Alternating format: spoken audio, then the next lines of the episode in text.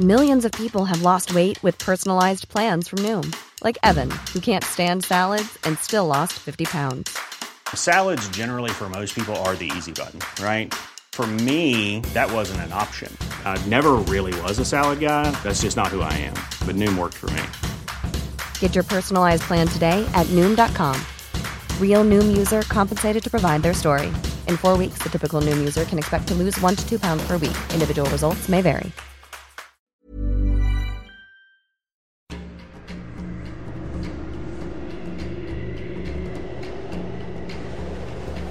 Nous sommes dans un univers alternatif, au beau milieu d'une toundra glaciale balayée par les vents. Emmitouflé dans d'épaisses fourrures, un homme seul erre au milieu de ce désert gelé. C'est un trappeur, venu du sud, depuis la capitale de la plus puissante confédération de tribus des bordures du Grand Lac. Comptant vingt des plus grands guerriers de la ville, l'expédition était partie dans une longue caravane tirée par de puissants aurochs, partir chasser le précieux mammouth.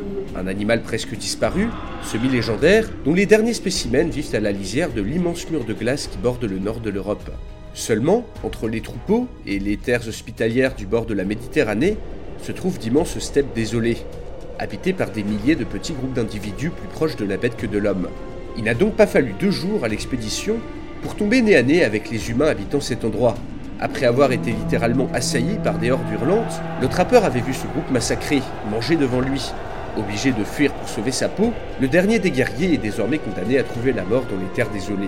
Dans ce monde impitoyable, la banquise n'a jamais reflué, les glaciers n'ont jamais fondu, et la Terre est restée figée pour l'éternité dans son dernier maximum glaciaire, modifiant ainsi radicalement l'environnement que nous connaissons. vingt mille ans plus tard, l'humanité n'a jamais pu évoluer dans les mêmes proportions que la réalité, et en Europe, la civilisation survit dans de petites poches de territoire à la merci des éléments. Bonjour à tous chers abonnés et spectateurs, aujourd'hui, alors que la planète se réchauffe de plus en plus, je vais traiter un sujet exactement inverse, en maintenant l'humanité en plein âge de glace. Si vous vous souvenez, la période où se déroule ce célèbre classique du cinéma d'animation. Ah, le premier film est sorti en deux mille deux, ça veut dire qu'il y a des gens de vingt ans qui sont nés après cette pépite qui ne l'a jamais vue ici. Dénoncez-vous. Bon, c'est pas un secret, la Terre n'a toujours pas été comme elle est, et ne sera plus comme elle est à l'avenir. Notre planète a déjà été une boule de feu, une boule de glace, ainsi qu'un immense bain acide et souffreteux éclairé par des volcans monumentaux, au ciel rougeoyant, à la végétation inexistante, un endroit de désespoir irrespirable habité par les âmes torturées des milliards de micro-organismes qui chaque seconde naissent et meurent dans un immense abîme de néant torturé. Heureusement aujourd'hui on vit pas là. Non, on vit en plein milieu d'un âge appelé l'Holocène, qui est ce qu'on appelle une période interglaciaire. Une brève parenthèse ayant commencé il y a dix-huit mille ans lors de la fonte des glaces, et qui, aux surprises, a coïncidé avec la généralisation de l'agriculture et l'apparition des premières grandes civilisations. Une période qui en théorie devrait se terminer dans pas très longtemps, pour laisser place à une autre période glaciaire, où en fait ça aurait été le cas si l'humanité n'avait pas contribué elle-même au réchauffement de la planète. Oui, selon les connaissances actuelles, on aurait réussi l'exploit de prolonger l'Holocène de cent mille ans suite à notre activité sur Terre, en émettant assez de C O deux pour contrer ce prochain âge glaciaire, et en le contrant un peu trop fort dans l'autre sens du coup, investissez en Bretagne, dans quinze ans c'est la Côte d'Azur. Seulement aujourd'hui j'ai envie d'avoir froid, de ne plus sentir mes doigts ni mes pieds, je veux claquer des dents très fort, avoir le visage rouge pivoine, éternuer bruyamment en évacuant tous mes fluides nasaux sur une personne au hasard dans la rue. Bref, vous l'avez compris, on va se demander ce qui aurait pu se passer si le dernier maximum glaciaire, le moment où la Terre ressemblait à ça, avec trente pour cent de sa surface recouverte d'horribles glaces, ne s'était jamais terminé. On va se demander quel impact cet âge de glace perpétuel aurait pu avoir sur notre planète, ainsi que sur l'humanité tout entière. Alors je sais, c'est un point de divergence profondément irréaliste, mais qui reste très pratique pour vous démontrer l'impact profond qu'a eu le climat sur l'activité humaine. Donc munissez-vous d'une couverture, calez-vous bien profond sous votre couette la plus épaisse, et préparez-vous pour découvrir un monde beaucoup plus froid et différent du nôtre. Alors tout d'abord, petit topo d'introduction. vingt mille ans avant notre époque, la grande majorité du monde est froid, sec et complètement inhospitalier. L'atmosphère est chargée d'une quantité de poussière élevée par rapport à aujourd'hui. Les vents sont plus violents, la végétation plus rare, et le niveau de la mer se trouve cent vingt-cinq mètres plus bas qu'aujourd'hui, cent vingt-cinq Hey, it's Danny Pellegrino from Everything Iconic. Ready to upgrade your style game without blowing your budget? Check out Quince. They've got all the good stuff, shirts and polos, activewear and fine leather goods, all at fifty to eighty percent less than other high-end brands. And the best part? They're all about safe, ethical and responsible manufacturing. Get that luxury vibe without the luxury price tag. Hit up quince.com slash upgrade for free shipping and three sixty-five day returns on your next order. That's quince.com slash upgrade. Hey there, it's Michelle Norris. I'm host of a podcast called Your Mama's Kitchen. When I travel, I'm usually looking for a way to find a taste of home when I'm not at home. And one of the things I love to do when I am at home is entertain. And Airbnb allows me to do that. When I was in California recently, I rented a house that had a great kitchen. And when we were sitting around the table, we're all thinking, we're in someone else's house. Someone could be in all of our homes as well. If you have a home, but you're not always at home, you have an Airbnb. Your home might be worth more than you think.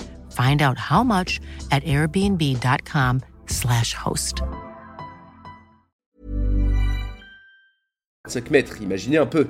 Grâce aux étendues qui ont émergé suite à la glaciation, d'immenses bandes de terre connectent entre elles ce que nous considérons aujourd'hui comme des îles. On a entre autres le fameux Doggerland, qui relie l'Europe et les îles britanniques, dont je parle dans cette vidéo d'ailleurs, mais aussi un pont terrestre qui relie le Japon au continent.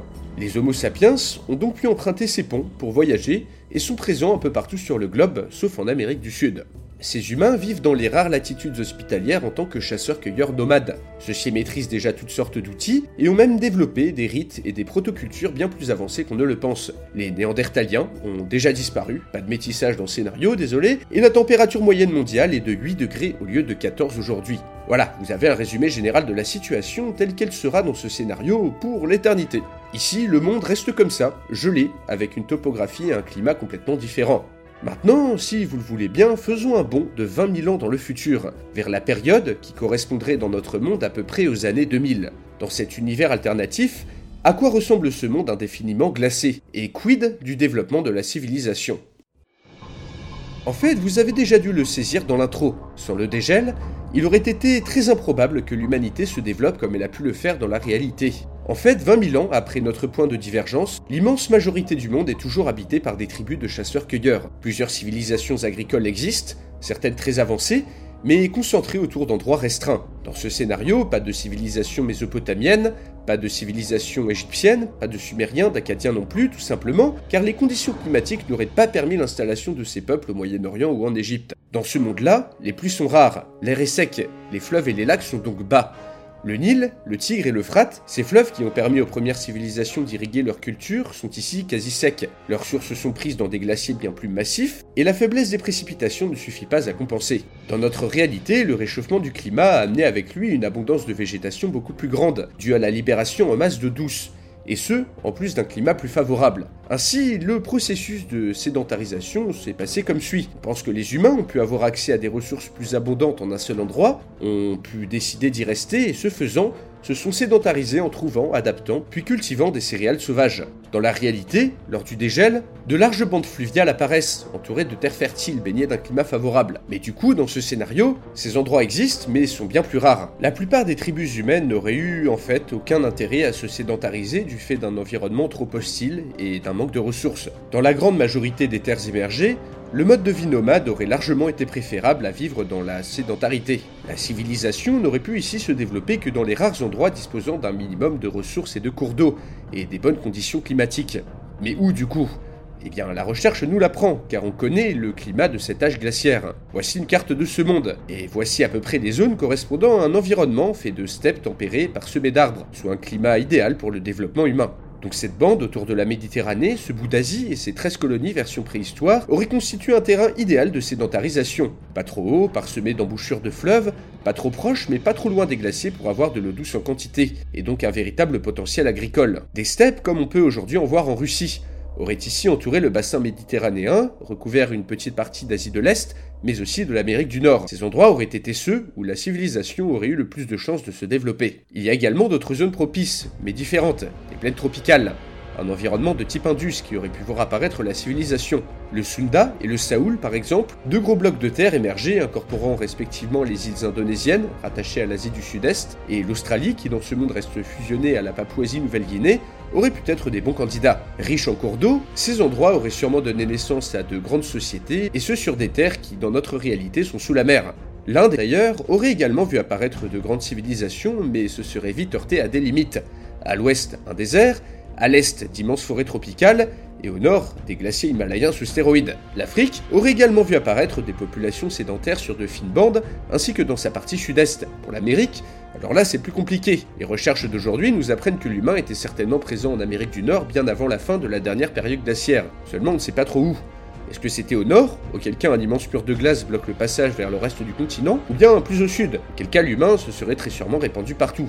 On sait pas. En tous les cas, les zones que je vous ai si habilement soulignées grâce à mes immenses talents de graphiste auraient été les plus propices à l'apparition de grandes civilisations. Et dans le reste du monde, cela aurait bien sûr été possible. L'humain est résilient et peut s'adapter même aux pires environnements. Il aurait carrément été faisable de voir de l'agriculture se développer dans de la toundra, car quelques rares espèces de légumes peuvent y pousser. Pour le reste, on parle de déserts de glace, de déserts de sable, de steppes désolées ou d'épaisses forêts tropicales, soit des environnements permettant peut-être la survie de quelques tribus, mais pas de grandes civilisations. Ici, le Sahara est plus grand, le Japon est une immense forêt boréale, et tout ce qui se trouve au nord de Rome est une steppe glacée monumentale. Quant à la banquise qui recouvre trente pour cent de la planète, personne ne pourrait y survivre en permanence. Même l'équivalent des Inuits de ce monde aurait besoin de terre ferme de temps à autre. Comme vous le voyez, les endroits favorables au développement sédentaire sont rares, mais pas introuvables. Dans ce scénario, des civilisations complètement originales, à l'aspect exotique, se développent dans ces endroits. Certaines ne sont qu'un regroupement de villages, d'autres construisent de grandes villes, en adaptant leur technologie à leurs environnements. Autour de la Méditerranée, une mer froide, dans ce monde, des confédérations tribales auraient vécu de la chasse et du commerce, de phoques et de pingouins. En Afrique, de grandes villes en terre cuite font leur apparition autour des rares lacs remplis, tandis qu'au Sunda, des immeubles de pierre poussent autour des nombreux fleuves qui s'écoulent depuis les glaciers de l'Himalaya. Ces villes et villages auraient accueilli la majorité de la population humaine, tandis que dans le reste du monde, des tribus éparses, pour la plupart nomades, vivent de cueillettes et chassent ce qu'il reste de la mégafaune. Car oui, dans ce monde, la mégafaune existe encore. Castors géants, paresseux géants, mammouths, tigradons de sabre, mais aussi des rennes européens. Même si l'humain chasse encore et encore ces espèces, et en aurait fait disparaître beaucoup, le fait que le climat ne change pas permet à des poches de faunes inviolées de subsister dans des endroits reculés. Au fin fond de la toundra, non loin d'immenses murs de glace, auraient évolué les derniers troupeaux de mammouths non chassés par l'homme. La faune en général d'ailleurs aurait été extrêmement différente. Ici, l'humain se développe moins, modifie moins son environnement et introduit moins d'espèces invasives. Si vous, chers spectateurs, étiez téléportés dans ce monde, vous ne reconnaîtriez pas de nombreuses espèces animales ou végétales. Mais bon, c'est bien beau tout ça, toutes ces civilisations inconnues, tout ça, mais dans le tas, il n'y en aurait pas une pour se développer plus technologiquement, conquérir tout le monde, coloniser des trucs, inventer des guns. Eh bien, peut-être. Mais c'est peu probable, tout simplement car les contacts entre ces poches de civilisation auraient été très rares, et les échanges technologiques également. La raison, les obstacles naturels absolument gigantesques qu'un voyageur doit franchir pour aller de là à là ou d'ici à ici. Le commerce mondial, et donc l'invention d'une certaine forme de capitalisme stimulant l'innovation technologique, aurait été très compliqué à mettre en place. Alors bien sûr, il aurait existé de brillantes civilisations très bien adaptées à leur environnement, mais qui n'auraient eu aucune raison d'aller explorer ailleurs. De plus, la rareté des terres cultivables à l'échelle du monde aurait grandement freiné le développement humain, et donc la nécessité de trouver de nouveaux espaces à coloniser. L'Europe de notre réalité était un continent bien situé pour réussir, grâce à son climat tempéré, ses quatre saisons, et sa position de carrefour entre l'ouest et l'est. Dans ce monde, l'espace habitable du continent se résume à d'étroites bandes de terre, autour d'un lac froid, rendant impossible le fait de s'étendre plus au nord, plus au sud. Le commerce avec le sud de l'Afrique ou l'Asie est horriblement compliqué, car l'Europe est séparée de ces endroits soit par un Sahara bien plus énervé que dans la réalité, soit par d'immenses étendues gelées. Ici, il n'existe pas d'équivalent d'Eurasie, soit un continuum de civilisation qui s'étend sur des milliers de kilomètres et qui permet les échanges, les innovations, et cetera. Les civilisations existantes auraient donc sûrement fait comme l'ont fait les Incas ou les Chinois, c'est-à-dire atteindre un pic de développement, un pic d'adaptation à leur environnement, conquérir leurs voisins directs, puis stagner, voire décliner. On voit bien ici comment la géographie a façonné l'histoire de l'humanité. Si le climat avait été seulement six degrés plus froid, on n'aurait pas eu les mêmes migrations, pas les mêmes peuples, pas les mêmes langues, et surtout pas le même monde mondialisé que nous connaissons aujourd'hui. Hi, I'm Daniel, founder of Pretty Litter. Cats and cat owners deserve better than any old-fashioned litter. That's why I teamed up with scientists and veterinarians to create Pretty Litter. Its innovative crystal formula has superior odor control and weighs up to eighty percent less than clay litter. Pretty Litter even monitors health by changing colors to help detect early signs of potential illness. It's the world's smartest kitty litter. Go to pretty litter dot com and use code ACAST for twenty percent off your first order and a free cat toy. Terms and conditions apply. See site for details.